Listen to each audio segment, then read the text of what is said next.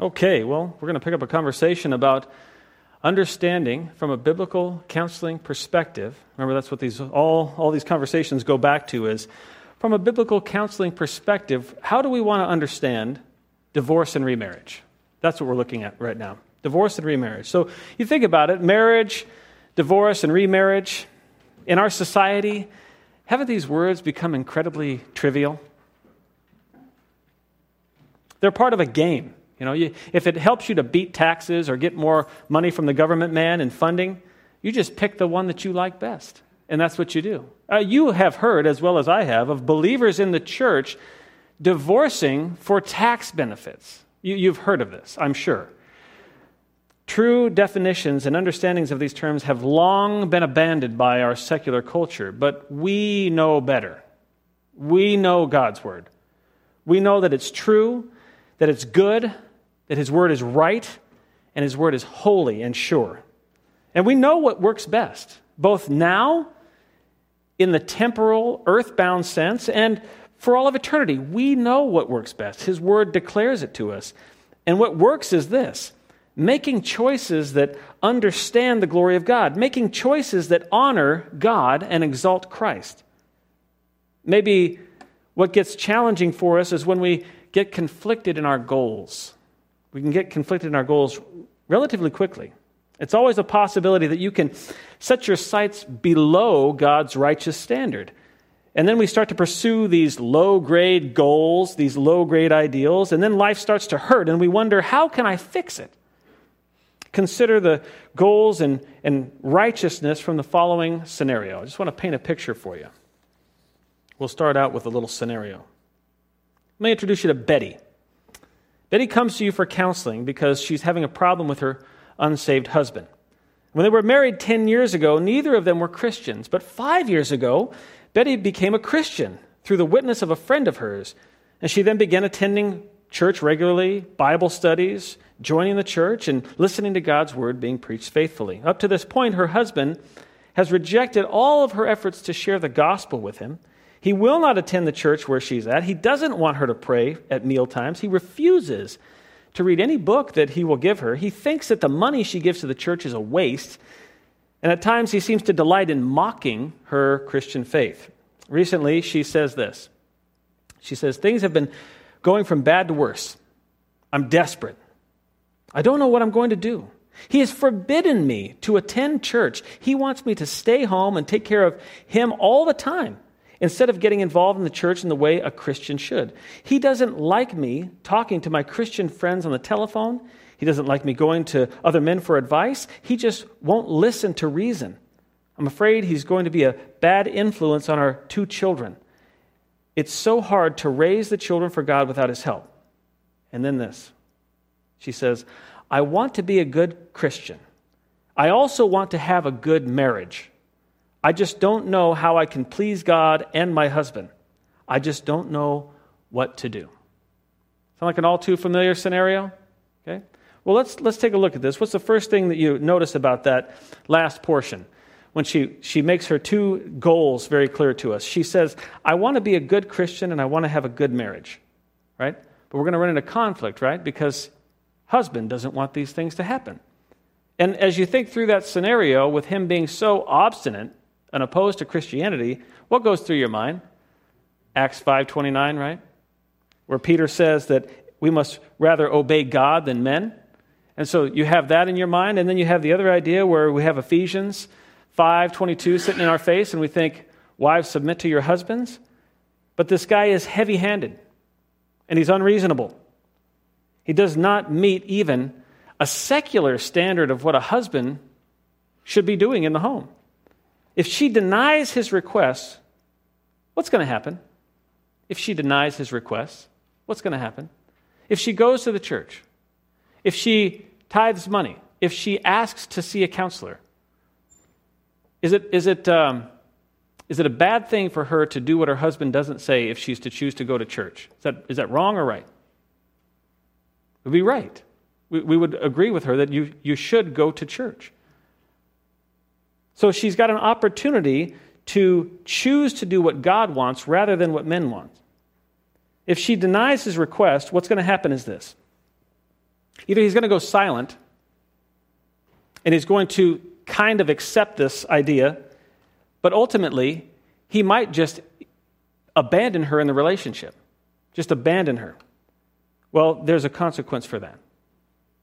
The other idea is that he might just turn to abuse and physically assault her. Well, does society uh, go with that at all? What does society think about that? That's lower than their standard, right? And so, does she then have the resolve to do what she needs to do next, which is if you're in an abusive relationship, what do you do?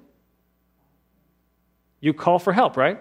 And can the church, is the church in the business of stepping in when there's abuse in the home, physical abuse in the home? Is, the church, am I, is my job to leave my office and to go physically separate two people who are fighting with each other in the home? Is that my job? Is that what you pay me for? No, that's what that guy's paid for.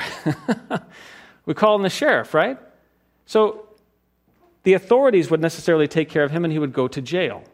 So there's, there's ways that this can be worked out and ironed out if we follow God's standard. But if he ends up in jail or if there's abandonment, would she meet her first goal? If he's in jail or, she, or, or he's abandoning her, would she meet her second goal? Which goal of the two goals that she stated, I want to be a good Christian and I want to have a good marriage, which goal is the one that we need to pursue? First one. It's the only one that we can, right? And so then the question is for Betty, is this okay? Is this okay that we head you down a, path to know what God's standard is and to pursue His standards in all instances of your life? Would this be valuable and beneficial to you? Is there a blessing and a benefit that comes from this? I got to tell you, inside the church, that's where her best blessings and benefits are going to come from. There's a network of support. There are men who have wisdom. We can sort out the differences that you have in your relationships. We know God's pattern and plan. And that's what we want to talk about tonight. What is God's pattern and plan? All the Bettys of the world and all of us have great reason to return to understanding the righteousness of God. And we can do that even when talking about divorce by looking at three dynamics before divorce. That's what we're going to talk about now. Three dynamics before divorce. So I want you to turn in your Bibles to Malachi 2, Malachi chapter 2. We'll look at verses 13 to 16. Three dynamics before divorce. Does anyone need a handout? Does anyone not have one? There's one. There's a stack in the back. If you need one, I've got them up here in the front. But right there in that last uh, corner chair is, is some more handouts if you need them. So Malachi chapter 2. We're going to see two important points from this passage. The first is that God calls the union between husbands and wives, He calls it a covenant. And the second is that God declares, I hate divorce. And this is important because the number one dynamic before divorce is that we understand the covenant. That we understand the covenant, and that's why we're turning to Malachi chapter 2, so that we understand the covenant. In this passage, God is angry with Israel and Judah, in particular the priests. They were leading the people astray from the way of the Lord, and then they would cover the altar with their tears and plead to God because God was no longer regarding their offerings. And so the priests would say, in verse 14, you can read this, the priests would say, For what reason are you not answering us? And the Lord resoundingly answers them, and he says this Because the Lord has been a witness between you and the wife of your youth, against whom you have dealt treacherously, though she is, a, though she is your companion and your wife by covenant. But not one has done so who has a remnant of the Spirit. And what did that one do while he was seeking a godly offspring? Take heed then to your spirit, that no one deals treacherously against the wife of your youth. And then in verse 16, God so clearly says, For I hate divorce, says the Lord, the God of Israel, and him who covers his garment with wrong, says the Lord of hosts. So take heed to your spirit that you do not deal treacherously. These men, they wanted the favor of God, but they're treating their wives treacherously. And God says, You want favor from me? Yet you dishonor the covenants that you make before me? You dishonor the one flesh union that I established? You deal treacherously with your wives? To the extent that they even want divorce or that you think divorce would be the next step? And then God goes so far and he makes it very plain and clear I hate divorce. That's God's standard. So when we're thinking about covenants, and how God feels about covenants, it's so necessary to lay down the foundation. God hates divorce because of how much God loves covenants. So, the first dynamic you need to look at when considering divorce is the covenant. We need to ask the question Do you have a covenant? Do you know how much God loves covenants? Do you know God's hatred of divorce? Then we consider Jeremiah 31. You can turn there in your Bibles to Jeremiah 31. I want to continue to show you that God loves covenants. You see this. You see God covenanting with Adam. You see him making a Noahic covenant. And these, there's certainly the big three in Genesis, chapters 12, 15, and 17, the Abrahamic covenant. And in Exodus, you go and see in the Mosaic covenant. You turn to 2 Samuel 7 and you see God's covenant with David. But here in Jeremiah 31, we see God promising a new covenant. And as we read, consider the reason why God needed a new covenant. Jeremiah 31, verses 31 and 32. Here we are, Jeremiah 31. Behold, days are coming, declares the Lord when I will make a new covenant with the house of Israel and with the house of Judah, not like the covenant which I made with their fathers in the days I took them by the hand to bring them out of the land of Egypt, my covenant which they broke, although I was a husband to them, declares the Lord. God considers himself a husband to Israel and Judah, and he long endured all of their harlotry against him. He watched as they chased after the gods of nations, false gods and worshiped them, sacrificing to them this total abomination. God says that they broke the covenant that He established, yet, in an incredible display of grace and mercy, God says through, through Jeremiah, He's going to establish a new covenant with these same two adulterous wives, Israel and Judah. Whether covenant between God and man or covenant between man and woman, Covenants, we need to understand this, covenants are promises. Covenants unite, and covenants are not to be broken. Consider what Jesus says about the marriage covenant in Matthew 19. We could turn there as well to Matthew 19. In Matthew 19, the Pharisees were seeking to t- challenge Jesus, to trap him. And in this instance, they make the topic divorce. And they want answers. Now, I want you to consider how Jesus turns the conversation to Scripture, to the Word of God. And I want you to consider Jesus' understanding of the longevity of marriage.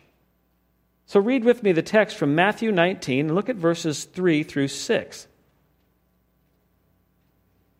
Some Pharisees came to Jesus, testing him and asking, Is it lawful for a man to divorce his wife for any reason at all? And he answered and said, Have you not read that he who created them from the beginning made them male and female?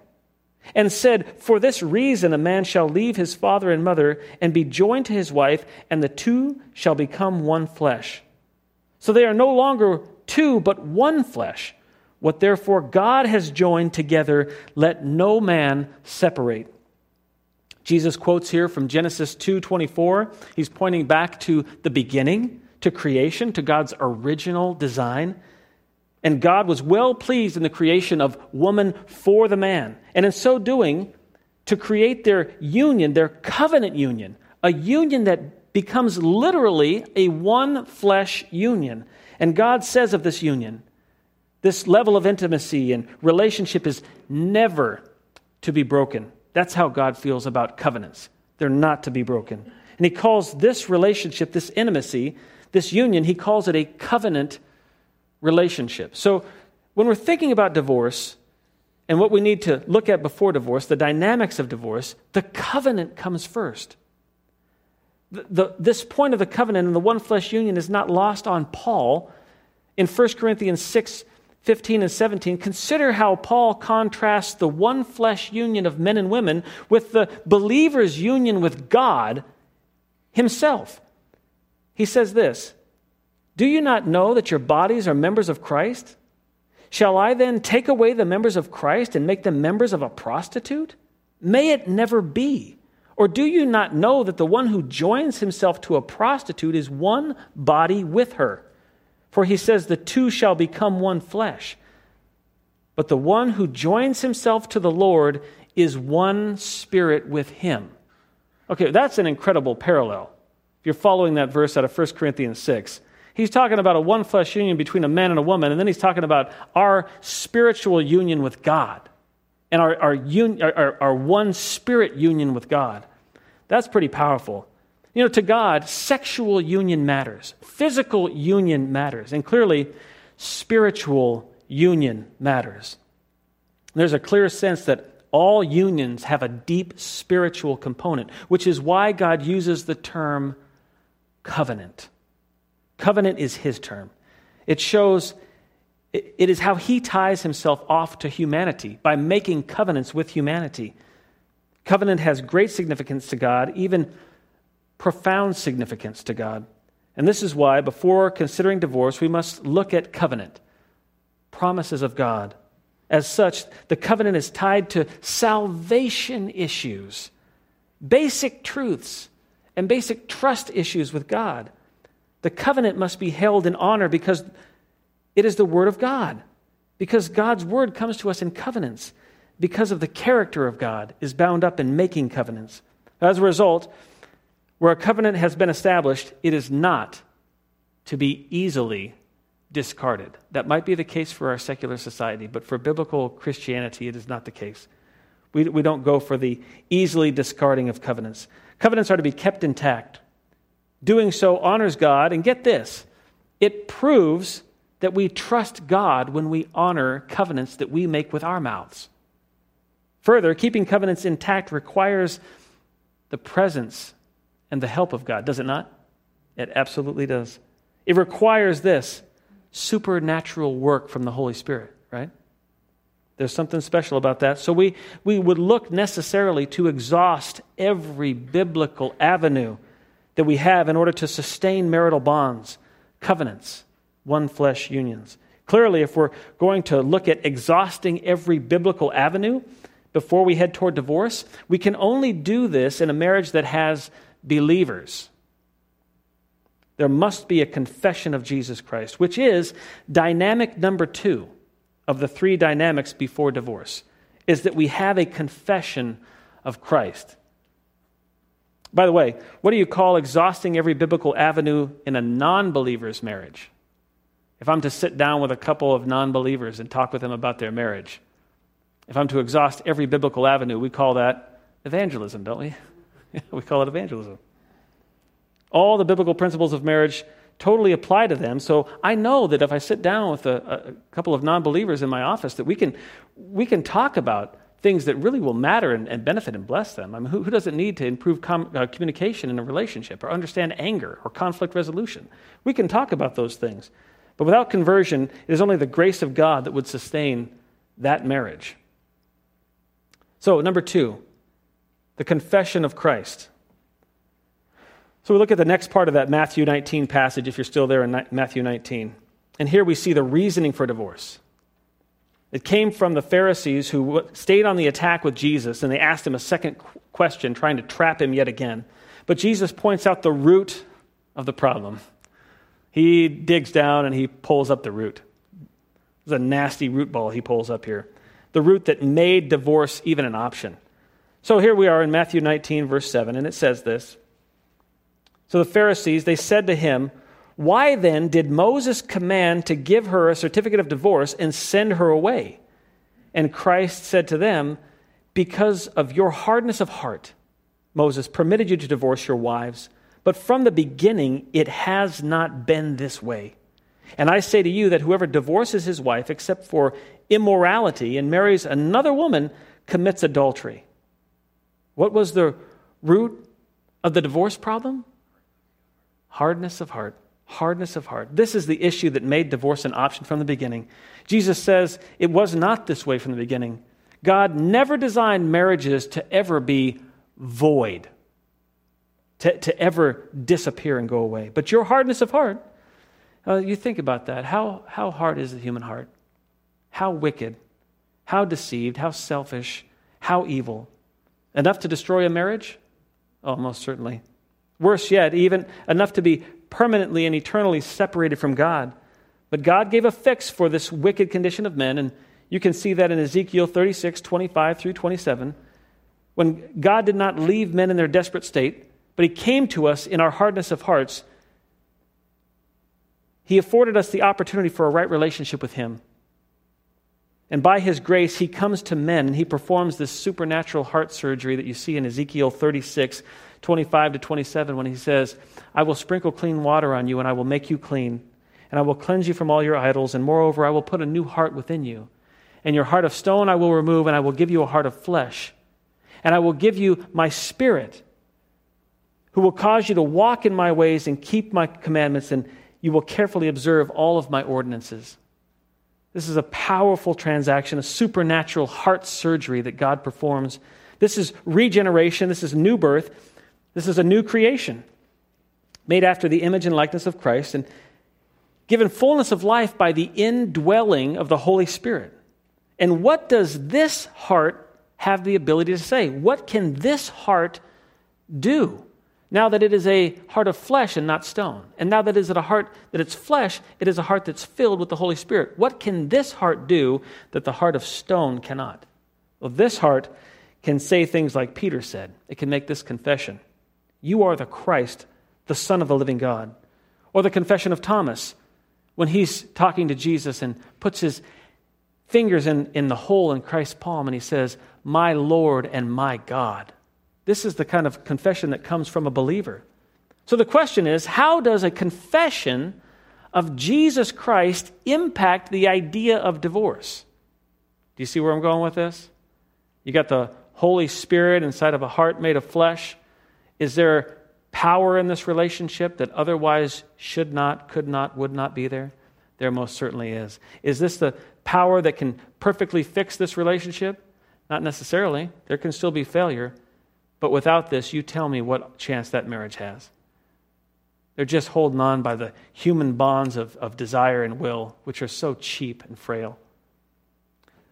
The idea of a confession of Jesus Christ inside of a marriage is a massive confession. It is huge. A confession of Jesus Christ can only come from the indwelling Holy Spirit.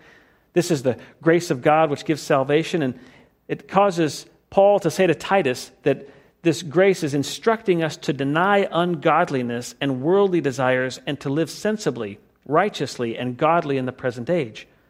Divorce is a worldly idea, and divorce is an ungodly idea. It came because of the, what did it come from? It came because, as a result of, it resulted out of the hardness of men's heart. This isn't an idea that originated with God. This is an idea that comes from sinful men.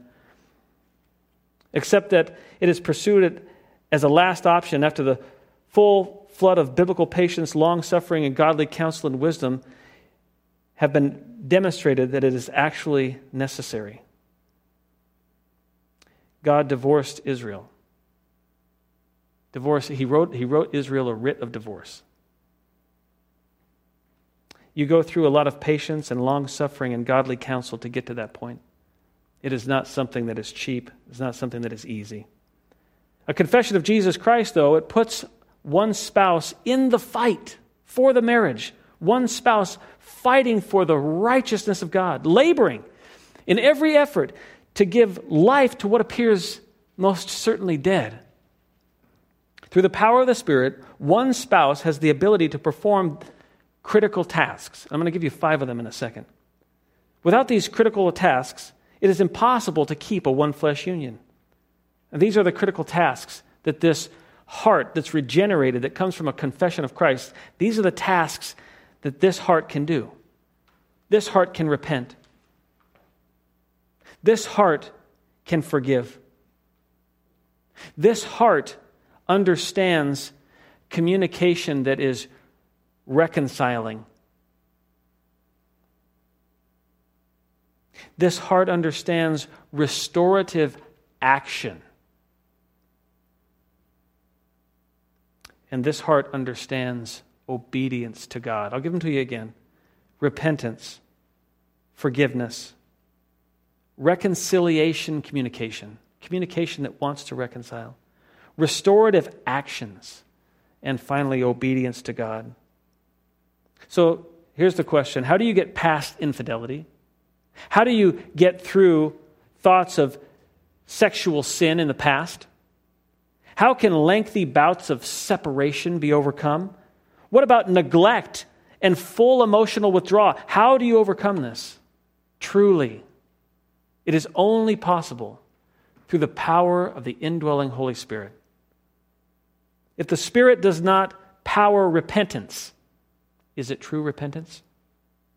If the Spirit does not power forgiveness, is it true forgiveness? Of course not. So, the second most important dynamic to consider before divorce is Does this marriage covenant have zero, one, or two confessions of Christ? Without Christ, you can learn marriage principles, but as mentioned before, what that marriage needs is evangelism if the answer to the question with confessions of Christ is zero. We're going to go toward evangelism. If we've got one or two, we're headed toward full fledged biblical counseling, right? Next, we need to consider the third dynamic before divorce. And the third dynamic before divorce is contentment to stay contentment to stay. Number three in your notes. You can turn in your Bibles to 1 Corinthians 7. Some of you are saying, why didn't you start there in 1 Corinthians 7? Come on, Oliver, give us the good stuff. Okay, we're there.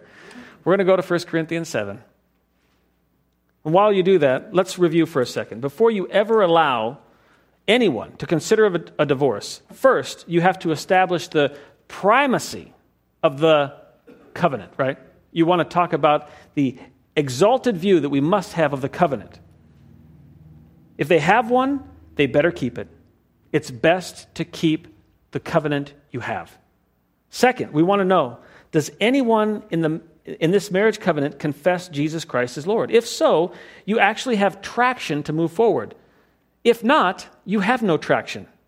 And you'd be like a Toyota Prius stuck down there in the sand dunes, spinning its tire at 3 a.m. at night. And what's going to happen to the tires? You're going to burn the tread up, and then pretty soon you're going to burn that little battery to shreds, right? That's what a failed marriage is going to look like with no, no believers. But with a believer, I've got traction. I can go somewhere. And what we're going to read now is further proof why having a covenant and having a believer are substantial because then we have the patience to ask the non believing spouse a very special and important question. And the question is this from the believing spouse to the non believing spouse, the question is this Is it your desire to stay? Are you content to be in this marriage? That's what we get the opportunity to ask. Read with me from 1 Corinthians 7, starting in verse 10. But to the married I give instruction, not I, but the Lord, that the wife should not leave her husband. But if she does leave, she must remain unmarried or else be reconciled to her husband, and that the husband should not divorce his wife. But I say to the rest, not the Lord, that if any brother has a wife who is an unbeliever and she consents to live with him, he must not divorce her. And a woman who has an unbelieving husband, and he consents to live with her, she must not send her husband away. For the unbelieving husband is sanctified through the wife, and the unbelieving wife is sanctified through her believing husband. For otherwise, your children are unclean, but now they are holy. Yet, if the unbelieving one leaves, let him leave. The brother or the sister is not under bondage in such cases, but God has called us to peace. For how do you know, O wife, whether you will save your husband? Or how do you know, O husband, whether you will save your wife? Verse 17. Only as the Lord has assigned each one, as God has called each, in this manner let him walk. And so I direct in all the churches. Was any man called when he was already circumcised? He is not to become uncircumcised. Has anyone been called in uncircumcision? He is not to be circumcised. Circumcision is nothing, and uncircumcision is nothing. But what matters is the keeping of the commandments of God. Each man must remain in that condition in which he was called. That last point becomes an important part of understanding divorce prior to salvation. We'll get to that point in a bit. But this presents us with the third dynamic before divorce. The third dynamic before divorce. We need to ask the spouse, Are you content to stay married? Are you content to stay married? Okay, so then we move into this. They say yes. Yes, I'm content to stay married. Great. You're content to stay married. Fantastic. That's what we want too, because that's the route to the most glory for God, right? That's the route to keep the covenant. Well, in the midst of that, we're going to insert biblical stipulations. In order for there to be a marriage here, we have three demands. And for the biblical spouse, these are non negotiables. Follow along with me. I'm trying to protect the spouse here that's a Christian that is going to deal with an unbelieving spouse who says, Yeah, I'll stay. I, I, want, I want to help this brother and sister out. Biblical stipulations, three demands, non negotiables. So these are three demands for the contented spouse who wants to stay. Number one demand for you, spouse that wants to stay. Number one, we demand cohabitation. We demand cohabitation. You must live together. It is not a marriage if you say, Yes, I want to be married, but you move to the East Coast. There must be a shared residence. You must be in physical proximity daily. And there are great reasons for this, and you can understand this. There's accountability, there's responsibility, there's stewardship duties.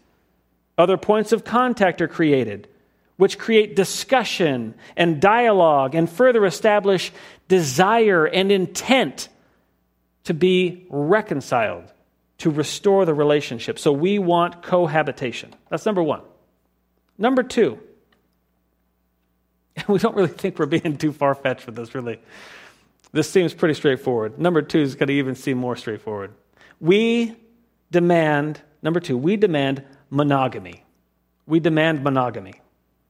Again, you cannot say, Yes, I want to stay married, but choose to engage sexually with a person outside your marriage. The stubborn spouse may try to go celibate for a long time in bitterness and anger. They might try the other game, right, where they say, Well, I'm just not going to have sex with anybody then, and tuck themselves off into a corner. And that will have its own consequences and ramifications as well. And when time has passed, and those consequences come forward, we can deal with them. But right out of the gate, sexual relations are to be in the marriage alone. So that's number two, right? So we got cohabitation and we got monogamy. Number three, third demand.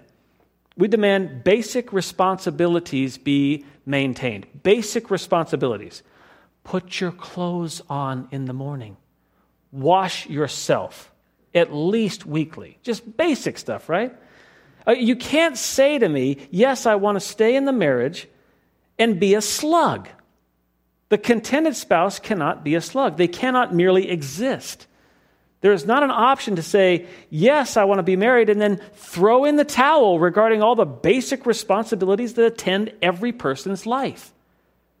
Failure here is called, what, what would you call? What would you call failure in this instance? Failure to do basic stuff. Well, ultimately, over the long run in a marriage, it's called abandonment. If they're unwilling to do the basic stuff, it's called abandonment. Particularly when they have the ability. To, if you have a spouse that doesn't have the physical ability to, to do things, are, are you obligated to stay and to weather that storm if you've got a spouse with dementia? Absolutely. I'm talking about the able bodied person who's being absolutely stubborn. Don't get me wrong with that. The abandonment is, is an action, right? Their words said one thing, but abandonment in this instance, not doing the basics, is an action, which speaks truth that is in opposition of the words that came out of their mouth. To the words that say, Yes, I want to be married, abandonment says, No, I don't want to be married. These three demands we would place on the spouse who is content to stay. And, and here is why we would place these demands. Because without these demands, we run into what I call the impossible situation. Anybody ever seen this one? The impossible situation. I'm going to run you through a little scenario. I've seen this. It was a nightmare. I had a friend in a growth group who was a literal shepherd. He literally had heads of sheep that he ran. It's a good friend of mine. Was married to a believing wife, a believing wife. They had a son. She took off. She went 800 miles away, back east. She set up camp and started a new life with her son. But she said, I want to keep the marriage. Excuse me? What are you supposed to do with that if you're my friend? How do you move forward in life when you physically have sheep on the ground that you're attending to, moving them from one location to the next, and she takes off and goes 800 miles to the east? You, you, you just want to throw your hands up and start to cry. That's your son that just left. He's a patient man. He loved his son, and he visited him two to three times a year. For four years, he engaged with the elders of the church and asked how to delicately handle this situation. This is what happens when you get the elders involved. We want to establish certain things, and these men did this. They sent letters to her, they picked up the phone and they talked with her. And her answer all indicated a, a pseudo kind of salvation, right? This Arminian choice of God type thing, but the whole obedience is also a choice. So she's playing this game. And but she still maintains to the elders that she wants to be married. And you can just imagine, as she's telling the elders that she still wants to be married, doesn't it seem a little hypocritical to say that to an elder when you actively chose to run away from your husband?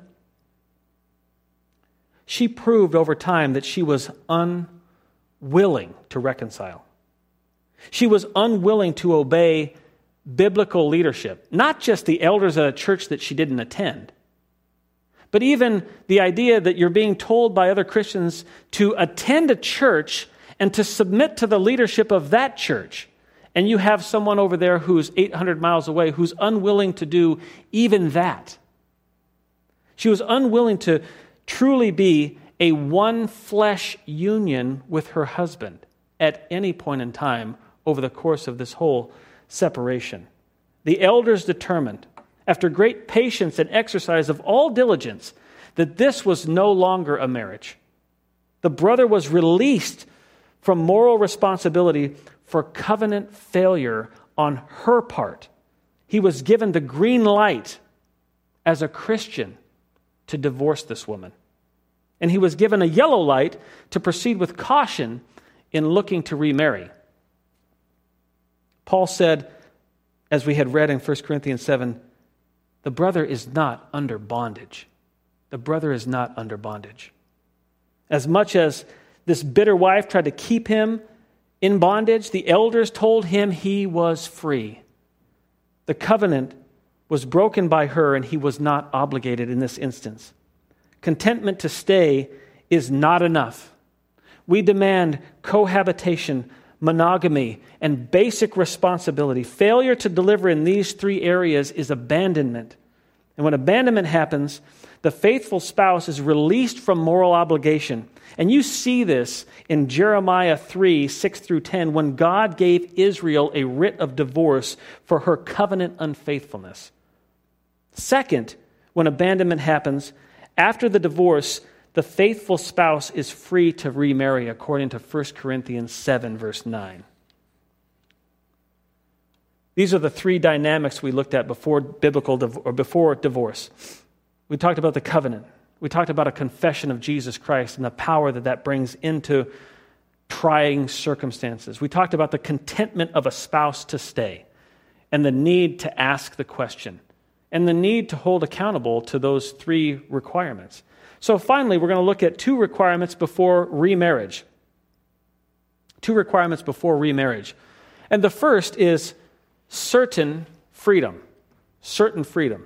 If you're going to remarry, you need to have certain freedom.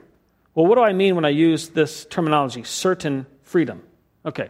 Well, let's suppose that you take off from here tonight and it gets to 9 o'clock and you've got that feeling inside your stomach that you need Rocky Road ice cream. So you head over to Food 4 Less and you're making your way through the doors, but there's a guy there with a bicycle and he says, Hey, can I get you to buy this bicycle from me for 20 bucks? And you quick look at the bike says that bike's worth about $400. And you ask yourself the question quickly through your mind, you're thinking, does he have the right to sell this $400 bike for 20 bucks? Does he have the certain freedom to make the offer to sell that bike for $20, right? Is he the owner of the bike? Is he trying to perpetrate a fraud, right? Okay. This is heading down certain, the road of certain freedom. Now imagine this scenario certain freedom. Imagine this you have a daughter or a sister. Maybe just take daughter with me. You have a daughter. She brings home some dude. She introduces you to some dude. That's technical terminology. Well, we'll stay. so there's a dude. You look him over, and the guy seems normal. He even makes a profession in your face that he loves Jesus Christ. Okay, okay. And then suppose they're dating for four months, and you invite him to a men's breakfast at the church. Come on over, Saturday, 8.30. You invite him to a breakfast at the, at the church with the men, and while sitting down eating his burrito, one of the other men who has never met the dude before, doesn't even know that you're there with him, sits down and asks him this question Are you married? That's a pretty straightforward question, right? What would you expect the dude to say? What would you expect him to say? It would just roll out pretty quickly, right? He's dating your daughter. Okay. So if he goes into ducking the question or politician style answering with pseudo answers to try to duck out of this very straightforward question, is that going to put a little lump in your throat about his ability, his certain freedom to be engaging in a relationship with your daughter? It should. It's such an easy question. How are you feeling about his certain freedom when he is ducking and diving at a men's breakfast this question. This is an actual scenario that happened to me. I watched it. I watched it at a men's breakfast table. I watched the ducking in front of the Father. Unbelievable. It is so important to establish certain freedom. Certain freedom. Certain freedom is the biblical freedom to be able to marry again the biblical freedom to be able to marry again because not all divorcees have certain freedom. And the reason why the man was ducking and moving at the men's breakfast was because he knew that he did not have certain freedom. So, what are the qualifications of certain freedom? How, how can you come by certain freedom? How can it be known or be obtained? Well, the first is when divorce is secured. When divorce is secured, which happens after, for a Christian, it happens after the elders have approved, have helped to, to sorry, after the elders have helped to prove that you were deserted or that you were abandoned. So if you want to have a real peace about moving on in life to another relationship, I really hope you can see the value of coming to the elders of your church and asking to help to establish in your own life that you have certain freedom. Or if you are in a situation where there's the possibility of desertion or the possibility of abandonment, to be able to walk down that road with a group of men who want to help you biblically understand what God values.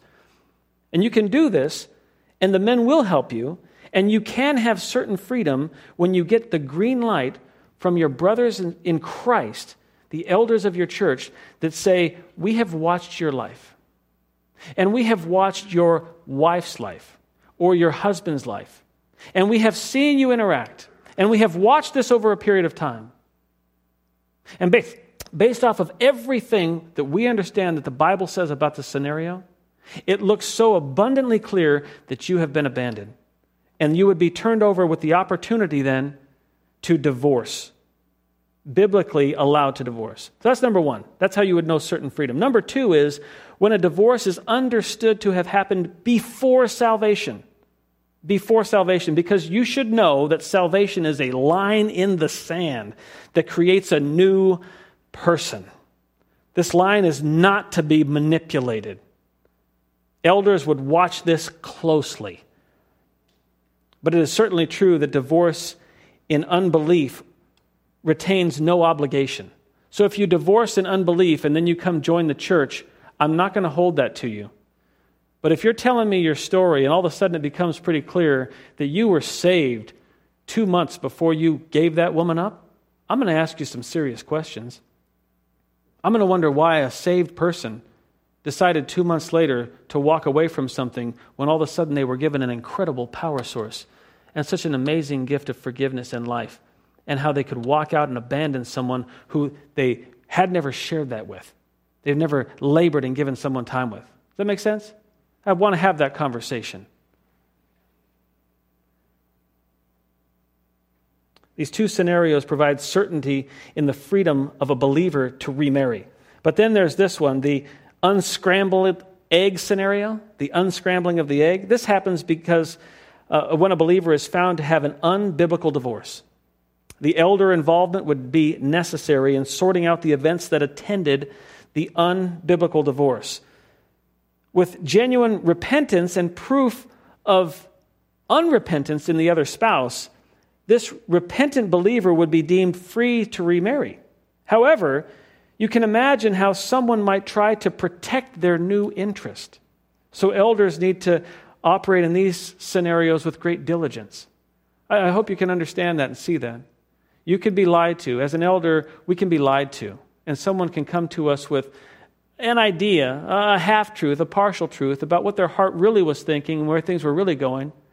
But if they really want certain freedom over the ability to remarry, they put their whole heart on the table and they say, This is where I'm at. This is what God's doing with me. This is the time frame over which it happened. And they let the Lord sort the chips out. You see the difference? You don't want to you don't want to walk into a situation where you can see some young man or young woman angling angling to get the best and, and the next relationship and, and start coveting and moving off and heading in another direction when they're really not focused on the idea that God really, really is intent on getting glory out of all of this covenant. All of these words that you said in the past, they mean something to Him. And He's going to glorify Himself through them. Okay, so we're trying to track down and understand certain freedom. As is so much the case in all the conversations around divorce, nothing is to be done in haste. Now, I speak quickly. I can, I can rattle off a lot of words. When it comes to divorce, man, oh man, if I'm sitting across from anybody, there's a slow conversation. These, these things take time. You want to watch and you want to feel out and you want to move with somebody through life over a considerable period of time to let all of the facts come to life. So that the thing that you said to me when we first started our conversation is actually what I see in practice and have seen three months down the line. So that you have a consistency to you. And I can see that. And I can base my biblical understanding and my recommendations, my counsel, off of a pattern and a history that really is honoring Christ. Okay, so that's requirement number one for a biblical remarriage. Requirement for a remarriage is, is that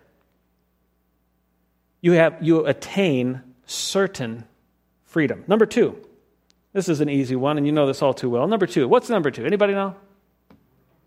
You got to marry a believer. We, we know this one all too well. You got to marry a believer. This one's so easy. The, the new marriage must be to a believer because we're not going to go through all the pain and trouble to establish certain freedom and watch a brother or sister get unequally yoked. Man, what pain that would be, wouldn't it? Paul says boldly and plainly do not be bound together with unbelievers.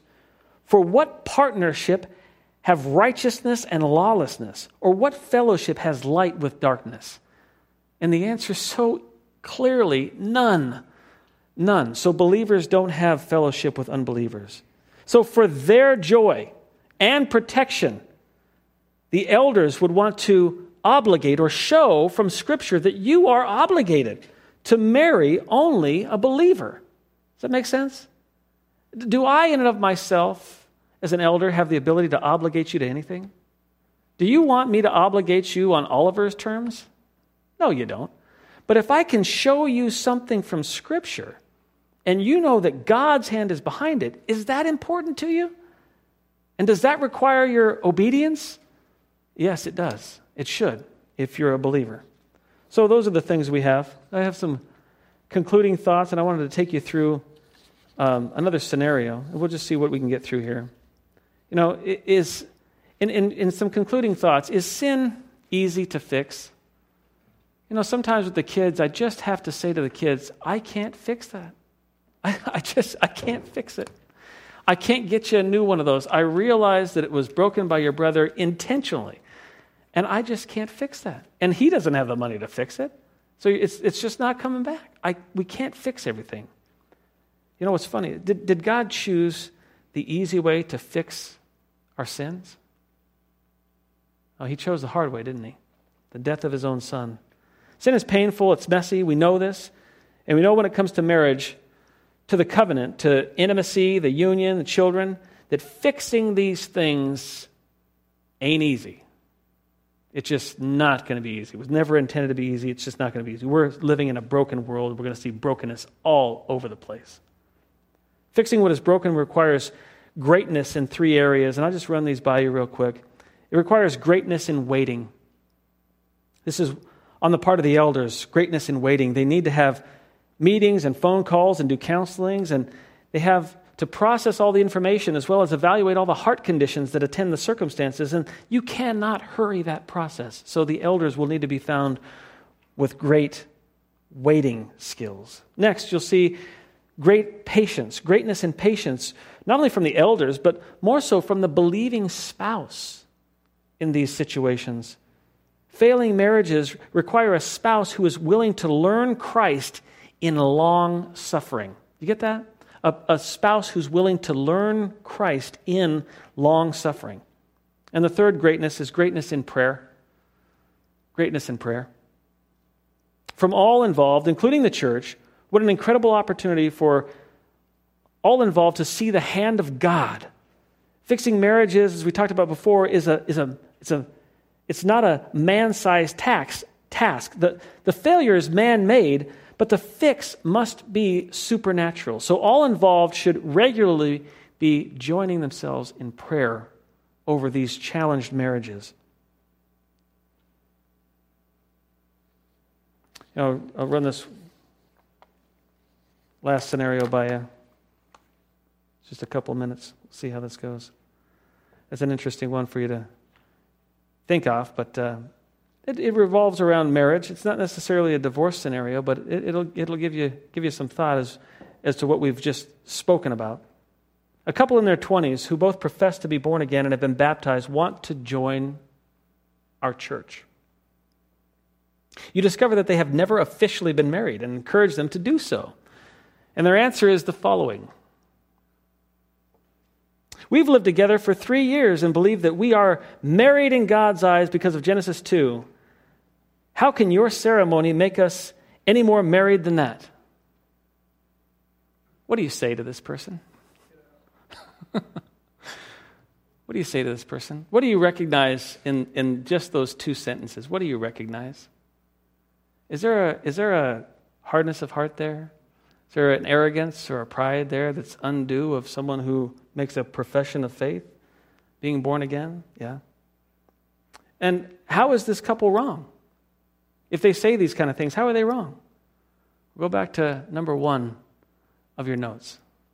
Do they understand covenant? Do they understand covenant? Really makes you ask the question about the next one, too, then, right? Is there really a genuine confession of faith? You see that? See how those go together? So we would want to ask those kind of questions. We would want to then advocate for them to be married. But what, would, what else would you say to them? What other kind of conversations can you have with someone who is so hard hearted and stubborn about, their, about marriage? Oh, I, I hope that this conversation that we've had tonight gives you a, a different perspective on marriage or emboldens you in your perspective on marriage. That you really understand that the covenant is so precious to God. You know, this couple, they probably covenanted themselves behind closed doors, but was Genesis 2 behind closed doors or in broad daylight? Genesis 2 was in broad daylight.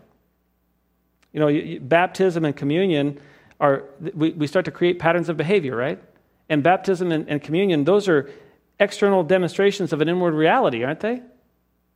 Okay, so if you're are, you're going to be doing communion and you've done baptism, but you're unwilling to do this other one that really matters to God? Anyway, just some interesting thoughts as it relates to marriage, right? To think about marriage from God's terms. That He really, really does honor and value the covenant. And when we put our eyes on covenant the way that God puts His eyes on covenant, it's at that time that we can actually see growth, health, and change in the covenants that we already have. If we see things the way that He sees things, there's always a day to move forward. Well, that's our conversation about marriage, remarriage, and divorce. If there's any questions, I'll look to take them at this time. Let me pray for us. Father in heaven, I'm so thankful for uh, this group of folks that choose to gather and know more about your word and to study your word. I pray that these conversations and uh, the time that we've spent, Lord, would just continue to have us reflect on our own understanding of covenants and how we stand before you in our honoring of them and our delighting in them and our pursuit of them. Lord, that we might bring you glory from every aspect and angle of our life. And Lord, where we struggle and where we have challenges, we know this Christ died on the cross to pay for our sins. We can confess, repent, ask forgiveness, be restored, and obey you always. Lord, let us be found doing those things evermore as your day draws near. In Christ's name we pray. Amen. Okay, well, um, so your Sunday evenings are looking to change. Next week, Pastor Eric will be here on Sunday night talking about leadership and why leadership. It's a critical time.